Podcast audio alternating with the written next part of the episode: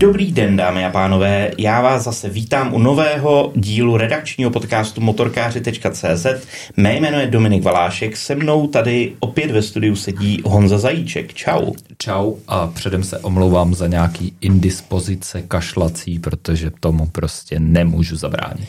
Souvisí s tím to, že my tady točíme motorkářský podcast, zatímco venku jsou asi minus dva stupně a chumelí, což pochopitelně na nás, Pražáky, kromě toho, že kašleme, má různý jiný neblahý vlivy. Třeba jsme teďka aktuálně oba nepojízdní, protože máme letní pneumatiky na svých autech. Je to jenom otázka hodin, než se tak změní, takže to bude dobrý. Dobře, dobře, tak aspoň někdo bude pojízdný. Já jsem takový ten Pražák, který když vidí sníh, tak se zazimuje. Echt Pražák. Echt Pražák, přesně tak. Nicméně, o čem my si tady dneska budeme povídat, začneme klasicky zase nějakýma novinkama, a na čem kdo jezdil a co kdo zažil. A potom tady rozjedeme takové, doufám, že v odlehčeném duchu, téma padání. Vážné téma. Odlehčeně vážné téma padání z motorek, protože padání nejenom k zimní sezóně, když někdo vyjede a najede na sníh a námrazu, tak prostě na motorkách se hold padá, no legendární hláška, že nářadí je to vrtkavé a má pouhou pouhá dvě kola, prostě platí a to nevokecáš. Přesně tak, přesně tak. Nicméně nejprve k těm, nebo takhle, jezdil jsi na něčem teďka v poslední době? Jezdil jsem na malý elektrický motorce v Pitlandu. A s tím souvisí to padání. souvisí to téma, takže to si necháme asi na potom a jinak na ničem, protože už je zima a zatím žádná zahraniční akce nebyla. U mě teda pořád platí, že poslední motorka, na který jsem jel, byla naše redakční Honda Monkey, když jsem jí vez k sobě do garáže zazimovat. Jaký to bylo? Hele, skvělý, to je strašně fajn stroj, mě to hrozně bavilo. To je nejlepší motorka sezóny. Jako, jo, no, určitě, fakt je to boží. Nicméně, eh, jedna z nejlepších motorek si myslím nejenom sezóny, a prostě bíte mě za ten názor, ale podle mě jedna z nejlepších motorek ever, tak je BMW 90, potažmo dřív to bylo R90, teď je to R1290, protože se představila úplně nová generace. No, ona se představila už dřív, já jsem se vlastně divil, že už se to představuje, teď už to bylo představený, ale to vlastně byl... To byl koncept To takovej, byl koncept, no. to byl Filip v továrně a tam mu ukázali koncept, ale vlastně to vypadá furt stejně. Nicméně teďka aktuálně tak je teda odhalená produkční varianta. Je to R12, což bude takovej cruiser, vlastně menší, menší sourozenec R18 a z toho vychází R1290, což je pořád ten naháč, potažmo ono bude několik různých variant, bude to samozřejmě do značné míry konfigurovatelný a mně se na tom nejvíc líbí, že v BMW to pojali tím mým oblíbeným způsobem, když něco funguje, tak na to nešahej. Dali té motorce sice nový rám, ale jinak ji v zásadě nechali tak, jak byla a myslím si, že na tom opravdu není moc co štelovat.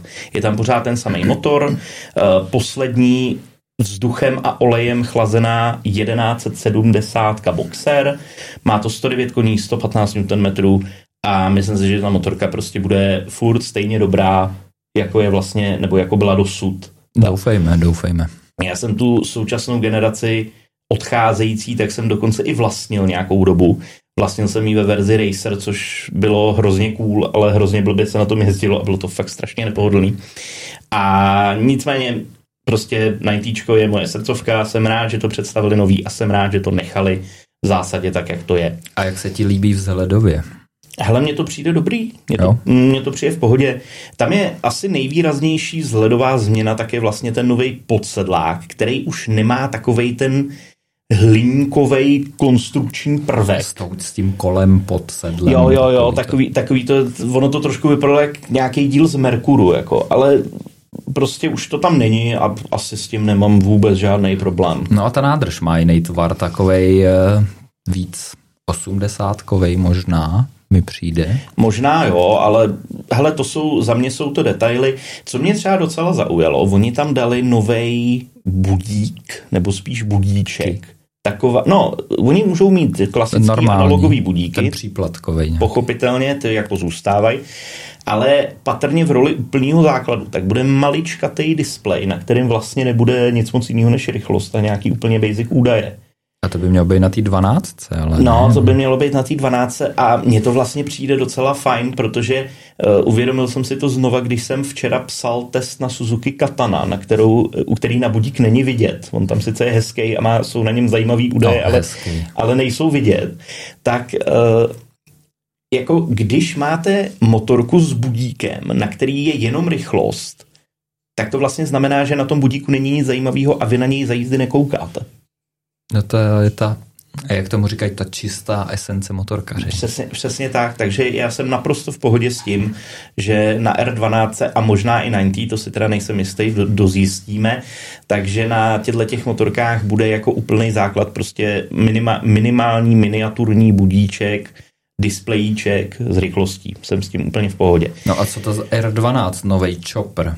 E, Za mě to je takový možná trošku zklamání, protože já jsem čet nějaký ten e, rozhovor od Alana s tím odcházejícím šéfem, který mluvil o tom, že bude R12, nový chopper, taková menší R18, ale to vlastně není vůbec menší R18. To je taková, taková Honda Rebel od BMW. Já koncepčně. se přiznám, já jsem na to taky, kou- nebo Mně to moc nepřijde jako cruiser chopper, tak. to je prostě takovej trošičku menší nádrží. takovej trošičku jinak us, uspořádaný na háč. No, no. Nevím, podle mě je tam určitá, se tam propisuje určitá snaha mít na jedné platformě tohleto a 90. Přičemž 90 jakožto naháč, kterýmu by se možná dala přisknout i nějaká sportovnost, hold potřebuje trošku jiný přístup než cruiser a zároveň by byla kravina stavět vlastně 90 na cruiserovém základu. Takže prostě hold udělali cruiser na naháčovém základu a vzniknul takovej, já s tím asi úplně problém nemám, ale je, je pravda, že to možná bude trochu kočkopes. No, jako když si vzpomeneš na toho prvního moderního cruisera, co by, jak to bylo R 1150C nebo R1200C, No, já tak to si byl pamatuju. víc cruiser než toho. To byl, to byl víc cruiser, ale to bylo hrozně ušklivý. Nebylo. Mně se to teda nelíbilo. to pěknou barvu slonové kostí na nádrži. No, takže to vypadalo jak starý německý taxík. Super, ne? No, tak ne, uvidíme. Jako jsem naprosto skálopevně přesvědčený, že 90 bude pořád víceméně stejný, což je jednoznačný plus u této motorky. Ta R12 možná opravdu bude blíž na háči než, než cruiseru, ale asi jsem s tím celkem v pohodě. Ono konec konců, jak jsi říkal, Honda Rebel, Honda Rebel je taky taková jako polonaháčová. Jako jo, no. A zase ta, na druhou stranu to odpovídá těm evropským cruiserům, jako je Moto Guzzi a Moto Guzzi. Nikdo jiný mě nenapadá, protože Triumph ten už to má víc zase. Ale jo, taky to nejsou takový ty nekonečně dlouhý ty vidle a nekonečně dlouhý motorky. Jsou taky racionální. Přesně tak, prostě si hold nebudeš hrát na toho, na, to byl James Fonda? Doufám, že jsem nespletl to jméno. V Easy Riderovi. no, s těma nekonečně dlouho. od, odpadlík, nix. Ne, Taky. jiný, to je jedno. No, nicméně, když jsme teda u těchto těch uh, retro semi choprů, bychom to tak mohli nazvat tuhle tu kategorii, Royal Enfield představil Shotgun 650. A navzdory tomu, že to představil na nějakém indickém festivalu, lokálním malým, na kterém bylo asi, asi 150 tisíc lidí nebo něco takového. 15 tisíc, ne, se psal, nebo 150 tisíc? Já teď ne, ale to je jedno, prostě bylo tam docela dost lidí, víc než se vyskytne na libovolném motorkovém festivalu v České republice a to, byl poměrně, to byla poměrně malá akce. Eh, Tak Royal Enfield tam představil novou motorku, Shotgun 650, která je, eh, samozřejmě se zařadí po bok ty stávaj, těch vstávajících twinů a je to vlastně motorka, která by měla stát tak nějak na půl cesty mezi uh, Interceptorem a teď mi připomín ten název Cruise, Super Meteor. Super Meteorem, přesně tak. Uh, je to vlastně, má to blíž tomu Super Meteoru nějakou ergonomii, na druhou stranu je to mladistvější. Je to super. Eh, Teda četl jsem komentáře na ty barvy, tak ty jsou taky hodně odvážný na cruiser. To jo, Ale mě- mně to k tomu docela sedí a je to spíš než cruiser, tak je to bobr. Takový Ano. moderní bobr. Je to I tak- když to nemá tom ty malý bobrovský kola, ale mně se na tom strašně líbí, jednak teda Super Meteor je naprosto skvělá motorka, protože ten motor výborný, ale vzhledově furt z toho trošku cítím tu Indii, ten prostě indický chopper. A to tady ne. Tady to je prostě moderní, sportovní a je to, je to fakt pěkný. Fakt jo, dobrý. Vypadá to zajímavě, docela se na to těším. Eh, to, co představili v těch šílených barvách, to je vlastně uh, jenom nějaká úvodní limitovaná edice, kterou oni snad rozprodávali přímo hmm. na tom festivalu, co jsem pochopil. Uh, v roce 2024, to znamená nějak příští rok, nevíme ještě přesně kdy, tak by se měla dostavit normální produkční verze tohodle, kde už bude samozřejmě na výběr z barev, což je fajn, protože co si budeme, Royal má opravdu hezký barvy motorek. A má jich hodně. A má Tam jich máš hodně. vždycky jako minimálně šest, si no, myslím. No, no. Spíš devět třeba. A ty barevné kombinace jsou fakt zajímavý, což eh, na to, na to se těším. Myslím si, že takovej mladistvej cruiser do této kategorie skvěle zapadne, to bude fakt dobrý. Další věc, co se ukázala, tak jsou uh, Suzuki ukázala cenovky nových modelů, který představila v poslední nějaký době. My jsme si samozřejmě nepořídili podcast na to, abychom vám tady přečítali ceníky, nicméně tady ten ceník je opravdu zajímavý, protože Suzuki do toho jde hodně agresivně. A myslím si, že se stává vlastně velmi jako ostrou konkurencí pro některé i čínské značky. Konkrétně mluvím o jedné věci. V-Strom 800, to znamená ta základní verze V-Stromu ne DE, to znamená není tolik do terénu, je prostě víc eh, myšlená na, na nějaký silniční cestování, tak uh, u Suzuki za něj chtějí 234 900 korun. To je super cena a já teď z hlavy nevím, jakou teď má ceníkovku CF Moto na tu 800, ale to je v podstatě stejná no. má konkurence.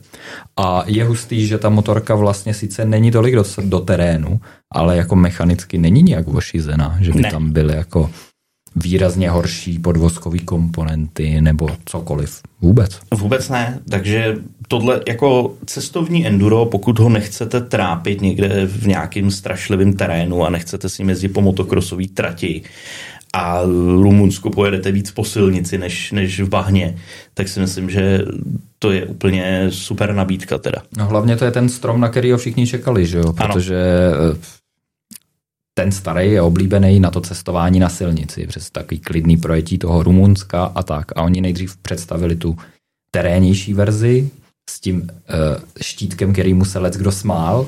Teď si pamatuju na srovnávák, jak se mi kluci smáli, že jsem tam na tom přijel. No a teď tam má vlastně všechno to, co bylo jako možná v úvozovkách špatně, tak tady ten to má vylepšený a podle mě to bude terno. To, to určitě. Tohle je super nabídka. Myslím, že Transalp zapláče. Jo, no, no hlavně, je to, hlavně je to skvělá nabídka pro ty lidi, kteří chtějí eh, enduro podobného ražení, nechtějí tu Čínu, ale nechtějí do toho dát moc peněz, protože... No, takže tak. Uh, GSX 8R, to znamená zase nová osmistovka s tím řadovým dvouválcem. Nejdřív byl 8S naháč, tohle je 8R kapotovaná verze za 216 900. To je příjemná cena. Příjemná cena. A nakonec ta se může zdát drahá, ale vlastně není. GSXS 1000GX, což je nová nejcestovnější verze platformy s litrovým čtyřválcem z GSX K5 za 376 900. To je taky strašně super cena. Ono se to nemusí zdát, protože odskok eh, proti tomu cest, sportovně cestovnímu GT je vlastně relativně velký. Na druhou stranu je to první Suzuka, která má semiadaptivní podvozek a ve srovnání s konkurencí tady ten výkon, semiadaptivní podvozek a takhle koncipovaná cestovně silniční cestovní motorka zase úplně nepřekonatelná cena. Přesně tak, je to Verzis, ten je prostě slabší, ten nenabídne takovou palebnou sílu a myslím si, že za to je stejně ještě cenově jako vejš, teď nechci kecat, ale myslím si, že v tom článku to tak eh, Honzis to psal? Honzis to psal. Tak to tam psal. No a hlavně je to potom jako od Bavoráku kilo rozdíl, no, takže no. to už je jako hodně a furt to má 150 koní. No, takže úplně. jako... Za mě fakt dobrý. Tam není, tam není co. Já bych si teda osobně vzal to GT, to jako sportovnější, ale tohle to věřím, že pro spoustu lidí to naprosto perfektně poslouží, protože je to taková ta kategorie, která vznikla na půl cesty mezi cestovníma endurama a silničně sportovníma motorkama. Je to motorka, na který se sedí zpříjmeně, má i bástry, všechny tady ty věci, ale je na malých kolech, to znamená, že se přece jenom jako líp ovládá na té mm. silnici a hlavně po vás nikdo nemusí, nemůže chtít, abyste s tím jezdili do toho terénu, když nechcete, protože to je samozřejmě největší nevýhoda cestovního endura, že když na něm nechceš jezdit v terénu, tak tvoje okolí očekává, že budeš jezdit v terénu. Jo, přesně tak. Já vždycky říkám, že to je pro ty lidi, kteří um, chtějí to pohodlí cestovního endura, ale nepotřebují si hrát na to, že vyhrajou Rally Paříž Dakar. To je super. Já jako tady tu kategorii mám rád, že taková, taková, no, bez těch kompromisů, nebo bez té trošku pózy možná, že nepotřebuješ to blátové spray k tomu. No. jasně, jasně. A co nebude rozhodně zaměřený ani trochu na cenu, ale o to víc je to zaměřený na výkon, tak je KTM 1390 Super Duke. Není to málo 1390? Je to málo, myslím si, že 1490 a 1590 na sebe nenechají dlouho čekat. Každopádně eh, Super Duke eh, vlastně, jo, ano, je to vlajková loď té silniční modelové řady KTM, zhovadilej dvouválec se zhovadilejma 190 koňma, 145 Nm a to všechno na 200 kg hmotnosti plný natankovaný motorky. A je to naháč. Krása. Krása. Krása. Je, je to, to naháč, který, jak už jsem říkal u 990 důků v minulém podcastu, až ho uvidí Arnold Schwarzenegger, tak z toho dostane záchvat PTSD, protože ta motorka vypadá jako predátor ze předu. Jo, tak nevymýšleli a jako předtím bylo všechno hmyzáci, tak teď evidentně budou všechny KTMky predátoři. Já jsem jenom strašně zvědavý, jak tady tohle Kiska zakomponuje do toho Super Adventure, který má těch kapot víc a jak cestovní enduro s Predátorem bude vypadat potom. To bude hodně dobrý. Já se na to těším, já se na to těším, mě se, a taky už jsem to teda říkal, trošku se opakuju v minulém podcastu, mně se na tom nejvíc líbí, jak je to takovej ten jako dobře myšlený fakáč těm lidem, který říkali, že Maria, to vypadá jak hmyzák, to je hrozný, tak tady jim prostě KTM ukazuje, že to může být ještě mnohem, ale mnohem horší ale je to o zvyku. Já když jsem viděl tu motorku 990 v Miláně, tak jsem si říkal, ježiš, no to se co tam kouří, to, to potřebuju taky. Jako, jo, protože, to... Ale teď už vyšla teda 1390 a už si člověk jako zvyká a vlastně jako vzhledem k tomu, co to je za motorku, tak to není nijak jako neadekvátní vzhled. Jako, jo, a, Mně to přijde hrozně dobrý. Mně a to... Vlastně jako, tak porovnej pak jako litrovou Suzuki, která má ty dvě světla nad sebou a já nevím, tady to je fakt jako možná odvážnější, dotaženější, jenom bych to nechtěl mít teda. Mně to, ale stejně, stejně, to prostě, peklo. stejně se to mejí tím způsobem, že předtím stojíš a stříháš na to vapkou, že jo? No, do toho světla letkového to je nejlepší. No. A to všeho jsem vždycky stříkal vapkou a nikdy se nic nepodělalo. Musím teda zaklepat. Mě, mě taky a to mám italskou motorku. Pravda, pravda. Uh, každopádně mně se ten design líbí, jenom abych to teda zakončil a já už u sebe díl pozoruju, že čím víc lidí prská na design, tím já mám ten design radši. Hmm. A tak eh, to já zase přicházím na to, že většinou předpokládám něco, že by se lidem mohlo líbit a to se jim vůbec nelíbí a že tady na to budou nadávat a pak se jim to líbí ve finále, takže Prostě uvidíme. si nevybereš. Nevybereš si. A když jsme u těch kontroverzí, na benzínových pumpách nám od nového roku, teda aspoň na některých, konkrétně to oznámila distributorská společnost Orlen Benzina, přibyde 95, to znamená základní benzín uh, s normou E10. To znamená, že v ní bude víc lihu. A když jsem tohleto téma načal v redakčním našem chatu, tak ty si se na to tvářil obrovsky nadšeně. Já jsem potom uh, o tom napsal poměrně velký dlouhosáhlý článek, který je hlavně o tom, co tankovat teda místo té E10, když nechcete víc biolihu nebo lihu. A prostě vzbuzuje to hodně, hodně emocí tady to téma. A aby to bylo dobře pochopený, tak to nadšeně bylo jako velká nadsázka a no, sarkazmus. Samozřejmě, náhodou samozřejmě, to nikdo nepochopil. Protože, no, já nevím, ten si nebudeme kazit tady povídání. A to je pravda. Zatím začali jsme jak pozitivně, tak, tak to asi nebudeme kazit. Každopádně, uh, já vám to velmi rychle pokud nechcete benzín z E10, což dává docela smysl, protože to dnes sebou nese jistý nevýhody, hold vám asi nezbyde nic jiného, než přestoupit na prémiové benzíny, u kterých je líh nahrazený ETBE, to znamená, že mají jinou tu biosložku, která nemá nevýhody lihu. Doporučuji přečíst článek, je krásně zpracovaný a obsáhlej, takže tam se dozvíte všechno. A kdyby vám nestačilo, můžete si přečíst to, co si myslí odborníci v diskuzích, je jich tam teďka asi 180, nebo kolik jsem koukal. To, to bouráš hit parády. Jakoby jo, no. tak a poslední novinka, uh, Triumph představil TF250X, což je produkční kroska. A je to výsledek nějakého dlouhého vývoje, který směřoval k tomu, že Triumph bude mít vlastní motokrosové motorky. Eh, stejně jako Ducati se pustili tady tím do nich, u nich do té doby neprobádaným směrem.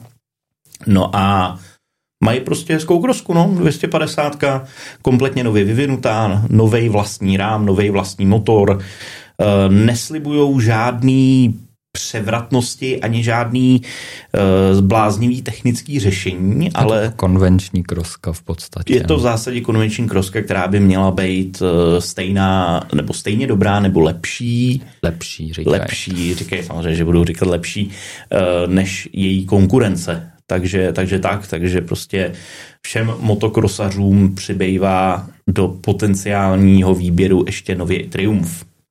Uvidíme na tu Ducati, no, kdy se připojí a vyprsí s tím. Ta tam bude mít Desmo a to bude zajímavý. Ta bude mít nějakou strašnou specialitu, podobně No, ale mohli by se poučit, protože třeba Bavorák, když zkusil krosky nebo ostrý endura, tak eh, z toho vzniklo něco, co vlastně velmi rychle nikdo nechtěl. No, tak tady si to ohlídají líp, si myslím. Jo, snad no. jo, snad jo. No a teď už konečně k našemu tématu, který jsme slíbili na začátku, budeme padat. Budeme padat a budeme padat hodně, nebo to jsme padal hodně, protože jsme byli, jak říkám, na akci v Pitlandu, to jsou ty malé motorky, kde eh, je to strašně dobrá škola po všech směrech, protože malá motorka ti nic neodpustí, je na ní všechno strašně znát, přenos hmotnosti, blbý dávkování plynu a td.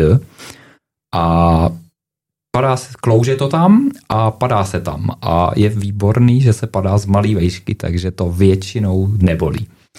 Je to dobrý trénink jízdy a je to i dobrý trénink opravdu padání. Já jsem tam byl taky párkrát nějak v minulosti. Hodil jsem tam takový nějaký konvenční třeba tři, čtyři držky dohromady. Hmm. To, je, to je slušný počet ještě. Jo, a ty, ty jsi tam hodil nějak víc, pokud jsem to pochopil. Jo, tak vše, všechno se nepočítá jako pády, třeba takový jako highsider, který elegantně odběhneš po nohách, tak to nemůžu počítat jako pád, jo, ale tak jako dvakrát v jedné rozjížďce takhle jsem vystoupil a pak jako nevím, tak třeba šestkrát jsem se sbíral ze země, no, za to dopoledne. Což jako, no, tak... To je dobrý, to je dobrý. Člověk moc chce, no, tak to je blbý. No ale jde o to, že tady těma malejma relativně bezpečnýma pádama, on ten pád nikdy není úplně stoprocentně bezpečný, ale tady opravdu to hrozí, řekněme asi minimum, tak se člověk strašně dobře naučí, co během toho pádu dělat. A už jenom to, že se voboucháš, voboucháš se jako doslova mm. i, mhm. i obrazně řečeno, tak potom člověk je z toho pádu daleko méně překvapený, daleko méně vykulený a když to někde nastane, když nechceš, to znamená eh, asi v provozu, nebo vlastně kdykoliv, ale především v provozu, tak to bude menší šok a člověk si bude tak nějak víc vědět rady. Je to tak, já jsem si to voskoušel letos, protože my díky Suzuki, která nás tam zve, tak do toho Pitlandu chodíme v podstatě každý rok. Teď je to, to bylo snad po čtvrtý, já jsem tam byl po třetí, pak jsme tam měli jednu jakou redakční akci, takže nějakou dobu už se tam člověk vyskytuje a něco už si odpadal. No ale letos během sezóny se mi někdy v květnu podařilo zahodit eh, Husqvarnu 701 Supermoto, na štěrku v zatáčce, taková klasika. A bylo to vlastně v zatáčce náklon, sklouznutí, obyčejný a vlastně, když jsem se doklouzal a donadával jsem si, tak tam nebylo takový to, tepovka 140 a strašný adrenalin a stres a co se stalo. Vlastně tady tyhle ty myšlenkové pochody byly pryč, který jako jinak, když si vzpomenu na svůj první pád na silnici, tak to tam bylo a ten pád byl podobného charakteru. Prostě člověk úplně jako vyndaný z toho, neví, co se děje. Že? A tohle to jako, nechci říct, že se trénuje padání úplně, ale jak to tělo a ta hlava to zná, tak už jí to tak nepřekvapí. Jo, a ne, jo. ne, není to takový šok a je to dobrý, no. Je to strašně, strašně důležitý. A mimochodem, když si teda načal, že jsi tady zahodil Husqvarnu letos, hmm. My vlastně v redakci, my se můžeme pochlubit tím, že my moc nepadáme, viď? No, ne. A já myslím, že to jako není jenom jako výsada naší redakce, že to jako obecně redakce moc nepadají a nebourají ty motorky. No. A kor, když se podíváš jako na ten počet těch motorek, kolik se odjede, jo. my jsme měli zase asi přes 100, přes 110 motorek za sezónu a jestli z toho spadne jedna, tak to je jako úctyhodný počet. To je vlastně dobrý. A máš v tom uh, cestovní endura, který se tahají do terénu, uh, lehčího, těžšího, nevím, máš v tom motorky, který jako jezdějí se rychle, takže trošku musíš je zmáčknout, abys otestoval, jak se chovají trošku na limitu, takže tak tam jsou jako věci, co smrdějí, když to tak řeknu, tak to jako je slušný skóre. Loni třeba si myslím, že nepadlo nic. No, ale letos teda padla jedna Husqvarna Supermoto na štěrku, takže nic jako převratného. A, jako, a potom, jo. a to nebyl vlastně ani pád, to bylo takový nešťastný nabourání do, do, do plotu a to bylo paradoxně na sejtkáře. Ta, ta nepadá, ta ti neupadne. Ta, ta, ta nepadá. I když na jednu stranu může. No, jako může, pak je to o to horší, ale jak se u motorek říká, že každý pád začíná náklonem, tak vlastně u sidecary to tak úplně neplatí. No, no ne, nebo možná jo, protože by se chtěl naklonit a nenakloníš se a je to, to je jak čtyřkloky, tam tak to prostě je proti přírodě, že držíš řídítka, zatáčíš a nenakláníš se u toho, jo? to je prostě špatně. A to je pravda. No. Ale nicméně... Zpátky k padání. Zpátky k padání. My jsme se ještě, uh, bav, my jsme se bavili o tom, že těma dle malejma pádama, typicky třeba na pitbajku v pitlandu, tak se dá docela naučit padat. Ale myslím si, že úplně nejlepší škola padání je samozřejmě ta raná. Člověk by neměl podcenit padání v dětství. Vzpomeneš si, kdy jsi poprvé upad z motorky? Mm, přemýšlím, jestli někdy na fichtlu jsem z toho upad nebo ne. To se si nespomenu. Ale pak si pamatuju jako na svůj první pád na, se svojí motorkou, kdy jsem ji ještě ani neměl zajetou a jel jsem si ji vyfotit na pole a tam jsem v nulové rychlosti zatočil a v plném rejdu jsem si ma, zabrzdil přední brzdou, že jo. A protože to bylo super moto, hladký kola, tak mi utekla před, pod rukama a rozbil jsem si zrcátka a byl jsem strašně nasraný. A to chápu, to a chápu. A tady tím se nenaučíš padat, jako, to, to se no, no, naučíš jenom nebejt debil, když to tak řeknu. ano, jo? ano, přesně tak. Pak Já. jako byl výraznější už uh, podobný, vlastně mechanika pádu podobná, kdy jsme jeli asi 50 obcí s kamarádem, pravotočivá zatáčka a šel tam pán, ten měl, teď nevím, kde on, jo, on měl Ukrajinice psa, který ho venčil a on měl ještě tak asi metra půl od toho psa, takže vlastně šel mi ve stopě a já jsem nevěžděný se leknul, vzal jsem po přední brzdě, že jo, takže před ním jsem se tam natáhnul, jak dlouhý, tak široký, tak mi tam jsem si zase urazil nějakou páčku něco takového. A to už byl jako opravdový pád.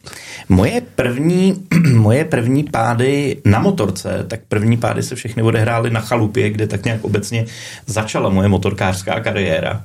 Nejdřív to bylo na Simpsonu kamarádovým, kdy jsme jezdili po poli a téměř výhradně po poli a přesně to byly takový ty klasický, občas, občas tyhle ty maličkatý pády jako při otáčení a tak, Občas to prostě byly pády typu, že ti zajelo přední kolo někam, někam jako do stopy a ty se prostě si rozbil hubu. To se ho tak jako stávalo a potom první pád na mojí motorce na silnici, tak to bylo na číze 175 a, a zajel jsem do Pangejta. A hrozně jsem se tomu divil. Jakože si uklouznul, nebo jakože po kolech si nezatočil a vyl do toho? Nezatočil jsem nějak, jako nikdo mi... A tak nebo... to nebyl pád, protože v tom Pangejtu se opřeš o stráň, ne? No, já si myslím, že to byl pár docela dost Jo. teda. A pamatuju si, když jsem, eh, jsem teda nějak, jako jsem si, přijel jsem na chalupu a za kůlnou jsem nechal tu motorku, která byla jako, jako pomlácená, ale ona už byla pomlácená předtím, že to na ní nebylo až tak znát, ale na mě to teda znát bylo.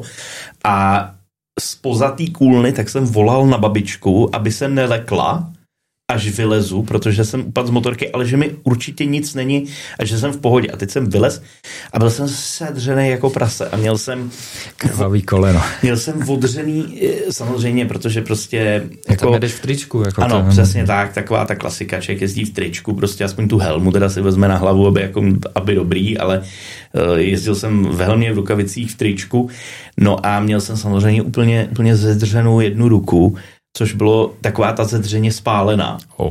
A babička to samozřejmě viděla, vycítila příležitost a pojď. Takže vzala pěkně ten kysličník a rejžák a začala mi, začala mi ten silniční liši, tak mi začala drhnout. Nevím, do jaký míry to bylo opatření hygienický a do jaký míry to bylo za trest. Každopádně jsem řval jak tur. Jezdil jsi pak v tričku ještě na motorce? Hele jo, jezdil, no, ještě, no. ještě mladý, opadaný. Přesně tak, ještě mladý gumovej. No a předtím tak pochopitelně hromada, ale hromada pádů z kola. No, to je jasný, těch bylo mrak prostě a je to, no, jak říkáš, člověk se opadá a pak teda, když k tomu ještě přidám, tak eh, ono v dětství je to u sportu, že jo, vlastně sportuješ, jezdíš na kole, děláš sport. A pak samozřejmě, eh, když padáš v pozdějším věku, tak máš výhodu, když sportuješ furt. Když prostě to tělo nějakým způsobem je ohebný, nějakým způsobem nemáš úplně všechny eh, vazy, šlachy, všechno úplně zkrácený z toho sezení za počítačem, tak prostě když někde upadneš a uděláš nějaký kotrmelec, nedej bože, tak to tělo prostě si s tím poradí s nás, nebo když chodíš, já nevím, na fotbal, na hokej, tam padáš furt, tak prostě to tělo furt si nějak ví tu mechaniku pohybu, co s tím a je tam menší riziko, než když jako neděláš nic a prostě upadneš. To jsou pak takový ty, když to přeženu, tak pak máš babičku, co nic nedělá, uklouzne na ledu na zadek a strašně se rozštípe, protože to tělo už jako je starý jednak, ale není připravený na takovéhle extrémní výkony. Takže se dobrý připravovat i jakýmkoliv pohybem. Ne- Nebo takový ty, takový ty lidi, co sednou na kolo po 35 letech a pardon, eh, první, co, tak z toho upadnou a nedají ruce před sebe.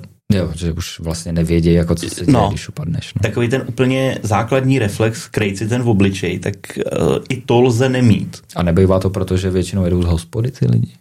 To se taky samozřejmě může, může stát. No, takže poselství je zkrátka takový, Že se to dá trénovat, ty pády. Jako Ano. spousta lidí říká, že prostě pád nenatrénuješ a mají pravdu, protože je to půdová záležitost. ty ve nikdy nenatrénuješ míře. ten konkrétní pád. Právě, ale dokážeš se připravit jak psychicky, tak fyzicky na to. Samozřejmě ještě s tou psychikou, že člověk, když jako padá, tak když pak upadne podobně, tak z toho není tak jako vyjevený, tak to samozřejmě si myslím, že platí, pokud ten pád je furt jako lehkýho ražení. Já teda musím tady zaklepat, že to všechno byly pády jako jednoduchý a i vlastně tenhle v úvozovkách banální pád na té huskvarně, kdy jsem uklouz na štěrku, motorka doklouzala do pangateu, já jsem se zastavil na silnici, tak bylo ohromný štěstí, že se za prvý nejelo moc rychle, že jsem prostě se zastavil na silnici, ale největší, že nic nejelo v protisměru. A to tady chci jako poděkovat, eh, nevím, jestli tomu nahoře, nebo osudu, nebo něčemu, že to takhle vyšlo. Děkuji, děkuji jenom protože- sobě. protože kdyby tam jako jelo něco naproti, tak už to může být úplně jiný a pak už tam se nebudem bavit o tom, že jsem si připravil a že vlastně je to v pohodě. Že? To už to samé, kdyby přišel asi nějaký highsider, který tě vystřelí dva metry nad motorku, tak máš ten pád tvrdší, samozřejmě přijde nějaká bolest a pak už jedou jiný, jiný věc, jiný procesy. No. To už pak musíš mít odpadáno takovýmhle pádama a to už asi mají jenom kluci, co závodějí na okruzích. No. Možná. Pravda, pravda. Eh, Já můj poslední pád na, pardon, je to, je to fakt nějaký to, pokašláváme, že jo? Ale je dobrý, já se držím víc než ty, to je Jo, paradox. jo, jo, ano, ano, no nevím. Něco se, něco se asi stalo. Doufám, že to nebude pokračovat, že se to nezhorší. Eh, můj poslední pád na silnici tak byl na mojí motorce a bylo to v době, kdy už jsem testoval motorky. A dokonce jsem měl takový moment, kdy jsem, kdy jsem vlastně spekuloval nad tím, jenom tak jako soukromně, jestli vlastně to byla výhoda nebo nevýhoda toho, že jsem roz, rozbil tu svoji motorku a ne tu cizí. No, to, to záleží. To záleží. No, k tomu se ještě dostaneme. Nicméně eh, byl to pád čistě jenom z toho, že jsem byl moc přemotivovaný a moc rychlej. Eh, před zatáčkou tak jsem si, tak jsem si rozpantoval zadní kolo a dostal jsem takový to, Ježíš Maria, teď se to tak rozvlnilo a najednou je jako jeden raid, druhý raid, třetí raid a držka. A to nezní úplně příjemně, že to jako bylo jako sklouznutí. Jak to ne, nebylo úplně sklouznutí, ale musím teda říct, že i vlastně v tu chvíli, takže mě to přesně, jak jsme říkali, nevě, nevyjevilo mě to. Hmm. Nebyl jsem z toho nějak extrémně překvapený, už to nebylo příjemný. Mimochodem je to ten pád, od, o kterým jsem psal v Důmce, někdy na začátku letošní sezóny. A mělo to taky úspěch docela. A mělo to celkem úspěch. A taky je pod ním veliká diskuze, takže pokud se chcete, eh, pokud se chcete podívat do zákulisí toho, jak padá, padáme my a naši čtenáři, tak doporučuji se podívat tam. Eh, přinejmenším to třeba člověka může uklidnit v momentě, kdy upadne, tak si jde přečíst o tom, jak padá někdo jiný. On je to takový přece jenom... Jo, že když máš takový přesně jako jápát na poli, když si říkáš, že já jsem opět kreten, tak jdeš a přečteš si, že těch kreténů je spousta a stalo se to Uklid, každému. Uklidní tě to. jo, významně jo. tě to uklidní. Ale co, co teda jsem chtěl říct v téhle debatě, že je taky dobrý, jak tady vlastně to analyzujeme, ty pády, komu se co stalo, tak je vždycky dobrý si na to přijít proč si spadnul mm-hmm. a pak se dokážeš poučit z těch svých chyb. Já vždycky, když jsem upadnul, tak eh, první, co jsem byl na sebe nas, naštvaný, slušný, a pak jsem hned začal přemýšlet, jako proč se to stalo. A strašně mě štvalo, když jsem nevěděl někdy, proč se to stalo. Víš, když jako jsem si řekl, tak teď jsem tady jel a udělal jsem všechno správně. Nebrzdil jsem v náklonu, šel jsem jako, jel jsem pod plynem, všechno a najednou ležím a do prdele, co se stalo a jako, jak je to možný. To já, je úplně nejhorší. Já mám ještě takový, já nevím, jestli je to z toho, že celoživotně hraju počítačové hry, ale já mám takový to, si to nalouduješ že bych znova. to jako quickloadnul před tou zatáčkou a, a zkusil bych to znova. To by bylo fajn, kdyby to šlo. Jako. No, no, no, no, no, takže uh, takovej ten, taková ta hrozná tendence, že teď bych jako opravdu hrozně moc to chtěl vrátit zpátky, uh, tam vždycky je, ale potom se samozřejmě dostaví ta realita a už jenom spekulování nad tím, co mohlo být jinak, no. Mm-hmm. No ale dobrý to vědět a poučit se ze svých chyb, no. To je jako jasný. Určitě. Ale ještě když jsme to tady nakousli, eh, když se padá na novinářských motorkách, to by mohlo naše posluchače zajímat. To je bulvární téma, no. Bulvární téma. No tak eh, padá se úplně stejně jako na normální motorce. Prostě jedeš a ležíš na zemi, no. Pak jdeš, sebereš to a Možná už když se kloužeš po zemi, tak už ti jako strejdovi skrblíkovi rotujou zorničky s těma dolarama a v duchu počítáš jako kolik to bude stát. A v kapse už vy, vy, vy, vytáčíš číslo na to no zastoupení. To, to právě ne, to se snažíš co nejvíc oddálit, protože to je ten nejhorší moment. Jako. Takový... A, a pak jako přemýšlíš, co to je za motorku, od koho je a jak je pojištěná, mm-hmm. protože k tomu každý přistupuje jinak.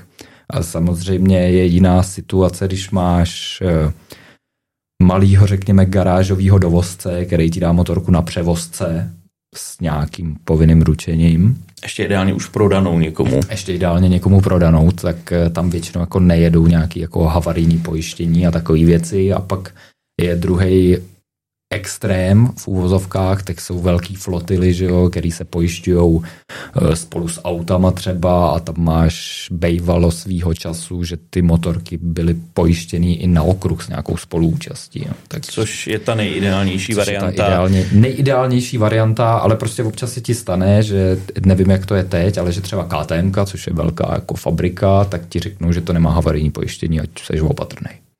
No. Což je zrovna u KTMky super, který jsou ready to race a v, každý, eh, v každém klipu ta motorka jezdí bokem, po zadním, po předním a vlastně je na to dělaná a ty to vlastně chceš ukázat lidem, otestovat, jak to teda je, ale není havarijně pojištěná, tak dávej bacha. No, no, to není úplně ideální. Vím, že třeba z mýho, jako z mýho autarského, z mý autarské kariéry, tak se takhle vždycky hodně řešilo, že nejsou pojištěný auta Ford.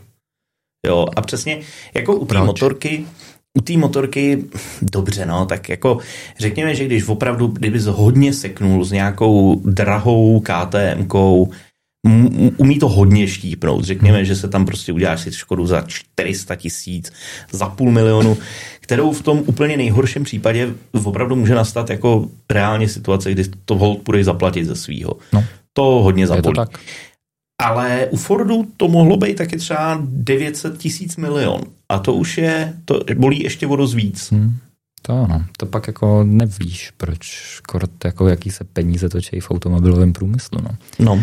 Každopádně, jak se to řeší v redakci, takovéhle věci, tak eh, jedna z prvních věcí, co jsem udělal, když jsem nastoupil na motorkáři CZ, tak jsem obešel a obtelefonoval skoro všechny pojišťovny, ne na světě, ale v republice. A šel jsem za nima tady s tím specifickým dotazem, jak, že chci pojistku na blbost. To je naprosto normální pojištění, pojistka na blbost, eh, jak je to oficiálně Eh, ujma zaměstnavateli nebo něco takového. Ne, podle mě to na škodu třetích stran nebo nějak takhle. Něco takového, no. no. Ale to samozřejmě platí pro zaměstnance, když si na IČO, jako na živnost, tak máš smůlu. Takže jdeme dál. Je nějaký pojištění živnosti, jo, něco takového máme. A pojišťujete motorové vozidla? Ne. No. Eh, obejdeš všechny pojišťovny a pak dojdeš jenom k jedný a teď ti něco takového nabídne a za No není to jako tisíc korun na rok, že jo, samozřejmě, protože to riziko tam je a to platí i, nebo mělo by to platit i tady na tyhle ty situace, kdy zbouráš někomu cizímu motorku, nebo případně na tu spolúčast na pojistce. Ještě jsem to, samozřejmě známe pojišťovny, ty ti naslibují, že ti zaplatí všechno a když to mají platit, tak eh, se kroutěj. Tak se kroutěj, jak to jde, takže musím zaťukat, jsem to nikdy neřešil eh, přes tu pojišťovnu. Nějaký ty pády byly, ale tím, jak eh, většinou se to jako nějak vyřeší i bartrově, řekněme. Přesně tak. Když se to dá vybartrovat, tak je to ještě v pohodě. Za nějaký reklamy, banery, články, takový akce. Vím, znám spoustu kolegů i z toho automobilového světa, kdy potom se na webu prostě docela dlouho objevovala nějaká reklama, která prostě nebyla běžně, běžným způsobem zaplacená, protože... No, vlastně ve finále jako jsou rádi, že jim to zbouráš. No, no, no, no, no přesně tak. Navíc, hele, oni si můžou registrovat nový auto, takže o jedno víc prodali, no, no, to... nebo v tomhle případě novou motorku ale samozřejmě to pojištění prostě zůstává, zůstává jako královnou, no a e, málo kdo ovšem má pojištění na svojí motorce, Prost, většina, myslím si, že většina motorkářů, co jezdí, tak jezdí uh, nepojištěný. Jako havarijní. Havarijní, havarijní, takhle, pardon. Myslím si, že většina motorkářů, pokud nemají nové motorky, tak jezdí bez havarijka. No, to je jakoby další zásadní rozdíl eh, v tom, když zbouráš svoji motorku, anebo zbouráš eh, importérovi motorku, že to když spadne motorka, tak ji sebereš, podíváš se a pak záleží, jak moc jsi při penězích a to tak, tak podle toho to řešíš ten pát, jo? takže máš vohlou řadičku, ale dá se s ní řadit, no dobrý, tak s ní jezdím, dokud jako prostě nenašetřím na novou, nebo mám poškrábaný lak, dobrý, na to to nejezdí. Odřu si zrcátko, mm, jsou tam čtyři škrábance, dobrý, na to to nejezdí, to prostě neřešíš. Jo? A řešíš ty věci, které musíš vyměnit, aby ta motorka fungovala a ty ostatní věci necháš buď na posezóně, anebo s tím jezdíš furt. Já mám monstra odlučenýho jak píšťalu, protože jsem ho jednou poslal v Mostě do kačeru, tak je vojebanej od kačírku, pak jsem ho nastříkal slavnostně, tak mi upad na druhou stranu, tak má otřenou nádrž, ale prostě už jsem to nechtěl řešit. Byly jiné věci, tak prostě je takový trošku jako má tu patinu, řekněme. No. A to se ti u těch oficiálních motorek nestane, protože tu vždycky musíš dát do původního stavu a těma původníma originálníma dílama a kolik je rozdíl brzdová páčka aftermarket, brzdová páčka originál, kolik je rozdíl plexi aftermarket a kolik originál. A pak jako to je, to bolí. Já si myslím, že by se spousta lidí divila, kdyby totiž viděli, co se na motorce všechno mění, pokud se jedná o zánovní motorku, která je opravována na pojišťovnu. Tam se svezou i věci, které jako jim vůbec nic není třeba. Ano, ano. Zdánlivě vůbec nic jim není, ale třeba není úplně jedno, jako, teda naopak, není úplně složitý nechat u motorky vyměnit rám. No, tak ono zase na jednu stranu jako si to lajsni, že tam něco bude. Přesně to někomu tak. prodáš a pak se něco stane. No, Jako na jednu stranu tomu rozumím, jo? nebo máš hnutý brýle, tak někdo to rovná. A, jo, typický příklad, vlastně trošku hneš brýle a je x firm, který se zabývají rovnáním brýlí. To tady se nestane, tady prostě musí jít nový. no. Vidlice. Já Myslel jsem vidlice a brejle, to je to samé. jako ten princip, že prostě, no a prostě všechno musí jít nový, že jo. Doma si to třeba nějak jako, máš nějakýho Horneta šestkovýho, který už třeba třikrát ležel v životě, osmý majitel, tak si to prostě nějak zaflikuješ. Mm, To tady jako neexistuje. A samozřejmě se spoustou těch věcí se prostě smíříš a hodíš to pod to, že hold máš tu motorku individualizovanou podle sebe. Proto mám, já mám samozřejmě, jaký mám na nudě, že jo, odřenou kivku. Tak tam máš něco pěkného. Ne? No a jako půjdu vyměnit kivku? Ne, nepůjdu, že jo. Půjdu, maximálně, že bych to nějak jako zabrousil, opravil, ale ne, takhle prostě je nuda moje a je, je odřená, já vím, proč se odřela, vím, jak jsem si ji odřel, takže A třeba jednou, až budeš starý a ta motorka bude mít strašnou hodnotu, tak to rozebereš a necháš to někoho spravit. třeba, třeba, možná jednou. Do té doby možná ještě na ní pár hrad upadnu. To je No taky varianta. právě. Tak to plánuju přesně s Monstrem, že jednou na starý kolena z něj zase udělám hezkou motorku. Jo, jo. No dobré, tak jo. Tak já si myslím, že jsme to asi všechno probrali okolo padání. Jezděte bezpečně, poučte se ze svých chyb a nepadejte. Zkuste nepadat a když už spadnete, tak zkuste spadnout s nějakým tréninkem. S nějakým tréninkem a dobře, no. Všem vám to přeju, kdo má padnout, padněte dobře a všem v redakci nám přeju, ať nepadáme vůbec ideálně. Přesně tak. No tak jo. No a samozřejmě, když už teda spadnete, tak zamyslete se nad tím, jak tu motorku budete opravovat, jestli ji chcete prodávat, anebo jestli si ji prostě necháte opadenou podle sebe. No a zase to neřešte opravit prodejem a říct, že ona nepadla, to tak není hezký. To, to je takový, no to je nehezký. Možná si uděláme někdy v budoucnu nějaký podcast na téma prodejů motorek, to by mohlo být zajímavý. Padla ze stojánku v mostě třikrát pana Orel. Přesně tak. No dobré, tak jo.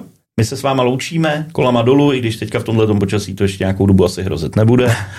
Hele, sněží tam, tak i tím autem kolama dolů. Jo. Právě, právě. No tak jo, takže opatrně a zase někde na viděnou. Díky, Nebo naslyšenou. čau. Čau.